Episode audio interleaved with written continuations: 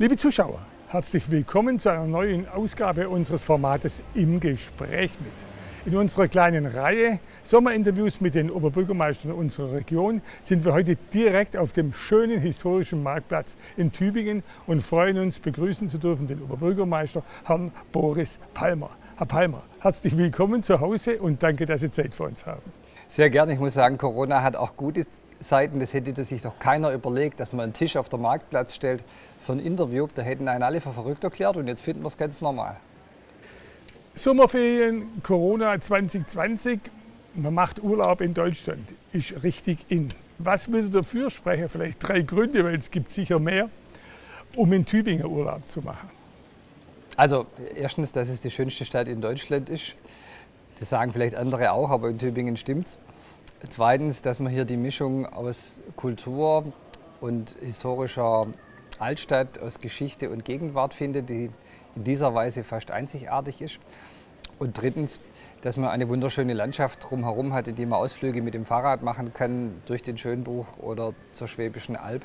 Also für eine Woche mindestens ist hier alles geboten, was der Urlaub braucht. Persönlich gefragt, Herr Palmer, wie sind Sie durch diese Krisenzeit bis jetzt persönlich gekommen? Persönlich gut. Wisst ihr, mein Gehalt geht auf dem Konto ein, egal ob Corona ist oder nicht. Deswegen fragen Sie da eigentlich den Falschen. Ich bin auch gesund geblieben, niemand in der Familie hatte die Infektion. Was meine Mutter angeht, bin ich da sehr froh drum, weil die ist 80 und körperlich schwach. Für die ist es wirklich bedrohlich. Für die anderen Familienmitglieder wäre es wahrscheinlich gar nicht schlimm. Aber wir sind gut, gesund und gut durchgekommen. Was mir wirklich Sorgen macht, bitte aber nicht ich, sondern sind halt Leute wie hier die Gastwirte oder äh, Kulturschaffende, denen wochenlang und teilweise bis heute jede Einnahme weggebrochen ist. Das macht mir Sorgen, da müssen wir uns kümmern. Allgemein gefragt, Tübingen, am Anfang war das ja in aller Munde, weil die Infektion sehr früh und relativ hoch war. Was war für Sie besonders schlimm oder überraschend? Ich bin mir heute ziemlich sicher, dass wir nur besonders gut getestet haben und andere halt mehr Dunkelziffer hatten. Reutlingen kam dann hinterher, als die wirklich viel getestet haben und dann haben sie uns aufgeholt. Ich glaube, das lief eigentlich parallel. Ähm, mir hat vor allem Sorge gemacht, ob die Altenheime betroffen sind und dass wir als erster Kreis und erste Stadt in Deutschland dann systematisch das Pflegepersonal durchgetestet haben. Das schien mir die beste und wichtigste Aktion und dadurch konnten wir auch zwei Infektionsherde rechtzeitig entdecken und wahrscheinlich auch viele Menschenleben retten. Die Zahlen steigen wieder, auch in Baden-Württemberg. Wie ist der aktuelle Stand in Tübingen? Zurzeit ist es ruhig. Ich hoffe, dass es so bleibt. Ich gucke immer nervös nach Reutlingen. Da hat man jetzt in einer Woche 15 Fälle. Bei uns war es immer nur einer am Tag oder keiner. Aber da gibt es ja keine feste Grenze wie zu Friedrich Lichts Zeiten zwischen Reichsstadt und Württemberg. Deswegen glaube ich, wir müssen vorsichtig sein. Jetzt ist natürlich so, man spricht mit Sommerferienende, Urlaubsrückkehrer von der Bedrohung einer zweiten Welle. Fürchten Sie das auch? Fürchten ist falsch, aber ich glaube wirklich, dass wir vorsichtig sein müssen. Zweite Welle heißt ja, die Fallzahlen gehen nochmal massiv nach oben. Und dann gibt es wieder Diskussionen darüber, was man unternehmen muss. Werden die Kliniken überlastet? Muss man wieder Kitas oder Schulen oder die Wirtschaft runterfahren? Ich finde, das sollten wir unbedingt vermeiden. Und das vermeiden wir am besten, wenn wir jetzt die AHA-Regeln einhalten. Abstand, Hygiene, Masken tragen. Es hat ja im Sommer gut funktioniert und ich glaube, jetzt nachlässig zu sein und dann wieder schlimme Debatten zu führen über harte Maßnahmen, das sollten wir alle miteinander vermeiden. Also Vorsicht ist das Gebot der Stunde. Die Behandlung mit älteren Patienten ist Ihnen oft genug um die Ohren geflogen, das lasse weg. Was neu ist, Sie haben den Vorschlag gemacht, dass ältere Menschen in Tübingen kostenfrei Taxi fahren können sollen, damit sie nicht in den Bus müssen. Ja, manchmal passen auch die Journalisten nicht genau auf. Das ist gar kein neuer Vorschlag, sondern die Stadtwerke bieten das seit April schon an. Wer eine Busfahrkarte hat, kann umsonst Taxi fahren. Ach, nur wer eine Busfahrkarte? Und wer keine Busfahrkarte hat, fährt zum Preis des Bustickets, also 2,50 Euro durch die Stadt. Und das machen wir seit April. Und ich möchte es auch beibehalten, weil ich denke, wenn wir jetzt Schulen und Kitas nicht schließen, und ich werde mich dagegen aussprechen, das zu tun, es sei denn, es gibt einen nachgewiesenen Fall und eine Kette von Infektionen, aber pauschal zumachen, finde ich, dürfen wir das nicht mehr, dann wird es unter den jungen Menschen wieder mehr geben, die das Virus tragen. Und dann müssen wir den Älteren Möglichkeiten schaffen, sich möglichst gut vor einer Infektion zu schützen. Das heißt, nicht im Bus mit den Jungen zu fahren, sondern dann exklusiv mit Fahrer im eigenen Fahrzeug. Das finde ich dann richtig. Und ab welchem Alter? Äh, das Seniorenabo beginnt ab 60 und wir haben uns einfach an diesen Tarif angelehnt. Wer ein Seniorenabo hat, kann von diesem Service profitieren. Das eine war die Gesundheit bei Corona und das andere, das ist ja immer die Kunst, mit der Wirtschaft die Balance einigermaßen herzustellen. Natürlich geht die Gewerbesteuer runter. Was, wie wirkt sich das aus auf die Haushaltslage in Tübingen? Welche Projekte müssen möglicherweise verschoben oder storniert werden? Da muss man sich wirklich bei Bund und Land bedanken. Dieses Jahr wird kaum was passieren. Wir werden die Ausfälle bei der Gewerbesteuer fast vollständig ersetzt bekommen. Wir haben nur Rückgänge bei der Einkommensteuer zu verkraften. Das ist aber in einem Maß, das ich noch für vertretbar halte. Und deswegen habe ich dem Gemeinderat mit dem Nachtragshaushalt vorgeschlagen, keine Projekte zu stornieren oder zu verschieben. Erstens, weil die alle richtig und wichtig sind und durchgeplant. Und zweitens, weil die Wirtschaft jetzt konjunkturelle Impulse braucht. Wir sehen tatsächlich, dass viele Betriebe jetzt anbieten, weil sie aus der gewerblichen Wirtschaft keine Aufträge erhalten oder weniger Aufträge erhalten und dass deswegen sogar die Preise für uns besser sind.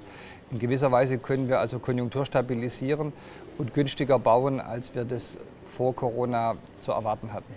Kann man sagen, die Schwierigkeiten werden dann nächstes Jahr kommen, weil die Zuschüsse und was weiß ich, Stundungen, Steuererleichterungen in dem Maße nicht mehr fließen werden? Das nächste Jahr ist Blick in die Glaskugel. Zurzeit hat die Wirtschaft eine richtig gute Erholungsphase, fast 30 Prozent Auftragsplus gegenüber dem Tiefpunkt. Und wenn wir die zweite Welle vermeiden, wenn die Betriebe weiterarbeiten können, sagen wir mal wenigstens mit 90 Prozent äh, der Normallast, dann glaube ich, dass wir glimpflich durch das nächste Jahr kommen werden. Wenn es wieder Lockdowns oder massive Eingriffe in die Wirtschaft geben sollte im Winter, dann allerdings sieht es düster aus. Noch ein weiterer Grund, das zu vermeiden ist auch in Tübingen zu beobachten, dass insbesondere bei jüngeren Leuten der Leichtsinn ein bisschen Einzug hält. Sprich, ja, dass die spanische Treppe in Tübingen entsprechend besiedelt wird vor dem Holzmarkt Stiftskirche oder der Österberg oben, die Wiesen vermüllt oder wie sehen Sie das? Ich bin ja immer dafür, dass man solche Thesen, die plausibel erscheinen, überprüft. Im konkreten Fall habe ich mir deswegen die Statistik der über 250 Bußgeldbescheide, die wir erlassen haben in der Corona-Zeit, angeschaut und tatsächlich nur 10 Prozent derjenigen, denen wir ein Bußgeld auferlegen mussten, sind älter als 50 Jahre. Also es ist ein Problem, das äh, stärker bei den Jüngeren auftritt. Kann man auch verstehen, als junger Mensch ist Feiern halt einfach wichtiger. Und die Jungen sagen sich halt auch, mir wird schon nichts machen. Was in den allermeisten Fällen ja stimmt, es ist halt für Alte und Kranke besonders gefährlich. Für Junge ist es in der Regel eine Grippe nicht mehr. Aber die Ärgernisse sind nicht über Gebühr, dass man also befürchtet, eines Tages Stuttgart-Frankfurt oder dass die Aggressivität gegenüber Ermahnung, Maskenpflicht und vielleicht den Müll mitnehmen nicht fruchtet? Wir haben schon Probleme mit ähm, Vandalismus, mit abgebrochenen Spiegeln, eingetretenen Türen.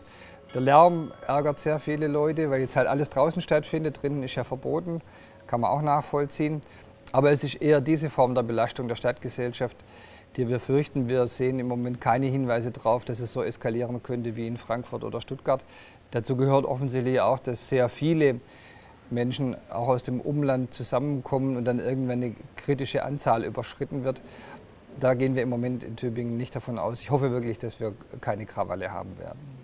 Tübingen ist natürlich eine wirklich bedeutende Kulturstadt. Was wird durch Corona ausfallen müssen, was wird es nicht geben, wie steht es um Großveranstaltungen im Sport, was bei sich Tigers Tübingen? Tatsächlich, die Sachen, die von großem Publikum abhängig sind, können nicht stattfinden oder müssen halt als Geisterspiel absolviert werden. Wir können zum Beispiel keinen Erbelauf machen. Klar, 20.000 Leute in der Stadt, das geht nicht. Aber wir haben uns viele gute Alternativen überlegt und ich glaube, dass man sagen kann, dass für Sport und Kultur ganz tolle Angebote entstanden sind, kreativ und interessant. Zum Beispiel das Erbelaufen, das eine Woche lang die Leute halt in kleinen Gruppen in Strecken in der Stadt laufen können, man am Ende dann ein Gesamtergebnis bildet. Ich glaube, da wird man viele sehen, die mit Trikot unterwegs sind in dieser Zeit und auf die Art und Weise sagen, wir lassen es nicht ins Wasser fallen, es geht weiter. Und auch für die Kultur sind jetzt tolle Sachen entstanden. Wir hätten sonst niemals sechs Wochen Kulturveranstaltungen, einschließlich Kino auf dem Festplatz genehmigen können. Und auch die drei Wochen Thanksgiving in der Panzerhalle bringen Künstler zusammen mit dem Publikum. Dieter Thomas Kuhn war richtig glücklich, dass er wieder auftreten durfte nach einem halben Jahr Pause, auch vor 300 Leuten. Ich glaube, das sind wirklich gute Reaktionen. Man muss aber sagen, für viele gibt es halt keine Auftrittsmöglichkeiten. Viele Kleinkünstler haben keine Chance und deswegen ist dort finanzielle Unterstützung wichtig, dass die überleben. Corona ist wie ein Brennglas, sagt man auch. Missstände werden deutlich. Zum Beispiel das Homeschooling und Bildungsgerechtigkeit passt wohl nicht so richtig zusammen. Mit digitaler Ausstattung allein wird es nicht getan sein. Es kommt auch aufs familiäre Umfeld an. Was kann man da verbessern im Hinblick aufs neue Schuljahr? Wenn wir ehrlich sind, dann ist das familiäre Umfeld auch bei Echtschooling, also wenn man in die Schule geht, weiterhin ziemlich stark prägend. Es hat ja Gründe, warum äh, das äh, sich vom Elternhaus her vererbt. Wenn die Eltern Akademiker sind, sind es in der Regel auch die Kinder und umgekehrt. Also da äh, schauen wir nicht auf ein neues Phänomen, das wird nur verschärft durch Homeschooling, weil ist klar, wenn sich daheim gar keiner mehr um dich kümmert und du halt dann das Gerät ausschaltest, dann war es das mit Schule, während da bildungsbeflissene Eltern halt drauf schauen, dass wenigstens etwas stattfindet. Aber ich glaube, die Antwort kann so oder so nur sein, dass wir Schule wieder stattfinden lassen. Ich sage es nochmal, ich bin dagegen, dass wir Pauschalschulen und Kitas ein zweites Mal schließen, weil die Kinder und die Jugendlichen nicht geschützt werden müssen durch diese Schließungen, sondern es geht um die Älteren und Kranken und deswegen müssen wir dort ansetzen und nicht bei der Bildungsbiografie unserer Kinder so große Schäden zulassen. Ich habe etliche Zuschaueranfragen gekriegt, die ich unbedingt an Sie weiterleiten soll. Also nicht nur Corona-Fragen, und deswegen nehme ich mal vier raus und sie antwortet kurz, damit ich es noch unterkriege. Umbau Europaplatz vor dem Hauptbahnhof. Die Kritik lautet, zu viel Asphalt geht auf Kosten des Anlagenparks und verkleinert den Anlagensee. Fragezeichen. Also was den See angeht, stimmt es, der wird kleiner. Das hat aber einen Grund.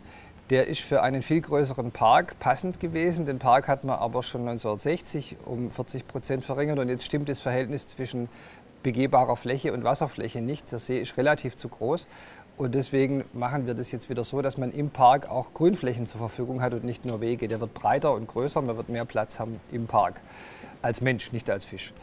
Ähm, wir werden aber äh, auf keinen Fall mehr Asphaltflächen produzieren. Das ist eine ganz falsche Vorstellung, sondern wir haben jetzt eine riesige Asphaltfläche durch den Busbahnhof aus den 60ern und werden den Busbahnhof schlank und schmal direkt vor dem Bahnhof der bisherigen Straße bauen. Das heißt, Straße wird zu ba Busbahnhof und fast alles andere kann nachher dem Park zugeschlagen werden oder äh, zu einem Baufeld werden. Und dann geht es um eine Ergänzung der Handelslandschaft in Tübingen. Ich glaube, wie so oft sieht man das erst, wenn es fertig ist. Aber die Kritik an diesem Projekt, die hat im Gemeinderat keinen Anklang gefunden. Der Gemeinderat steht einstimmig dafür. Und das ist, glaube ich, in einem so diskussionsfreudigen Gremium wie in Tübingen schon ein guter Hinweis darauf, dass die Sache Hand und Fuß hat. Bebauung SWR-Areal auf dem Österberg. Zu globig, zu viel, zu dicht. Egal, wo man Wohngebiete entwickelt, sind die Nachbarn dagegen. Das ist deren gutes Recht und auch völlig verständlich. Aber wir können nicht einerseits über den Mangel an Wohnraum klagen und andererseits sagen, ja, nur luftige Einfamilienhausbebauung ist das, was wir haben wollen.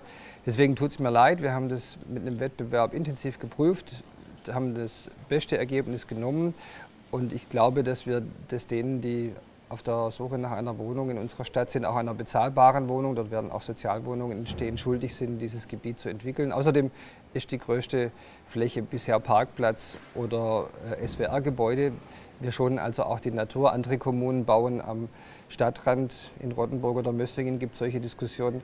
Das können wir auf diese Weise vermeiden.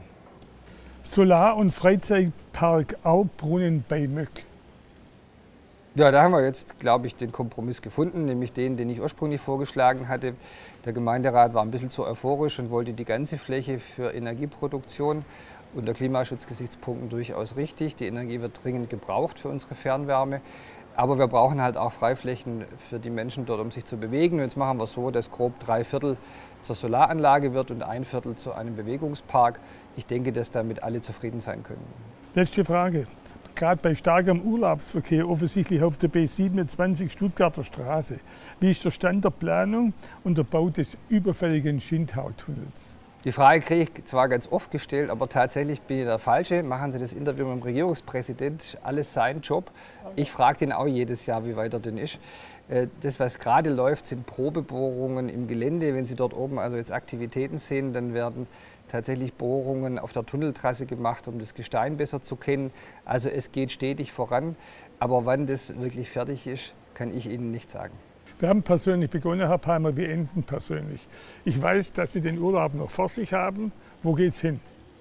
Einen Kurzurlaub von zweieinhalb Tagen hatte ich schon mit dem Fahrrad in der Schweiz, habe aber darauf geachtet, dass ich allein gefahren bin, also kein Infektionsrisiko mitgebracht habe. Und die zehn Tage im August, die ich mit der Familie vor mir habe, die verbringen wir in erster Linie auf der Schwäbischen Alb und daheim mit Tagesausflügen. Ich habe meine Kinder schon zum Wandern motivieren können in den letzten Jahren und habe mir schon einige schöne Routen ausgedacht. Wir wollen zum Beispiel mal den Premium-Wanderweg am Mössinger Bergrutsch gemeinsam ausprobieren. Herr Palmer, vielen Dank, viel Spaß dabei. Ja, ganz bestimmt. Bei dem Wetter. Liebe Zuschauer, Corona gibt es nach wie vor auch in Urlaubszeiten und in der Sommerferienphase. Natürlich nicht nur in Tübingen. Was wir tun können, ist klar, ich wiederhole mich da auch gerne, einfach die Regeln einhalten. Abstand halten, Maskenpflicht, wo notwendig und Hände waschen. Ich danke für Ihr Interesse und sage auf Wiedersehen.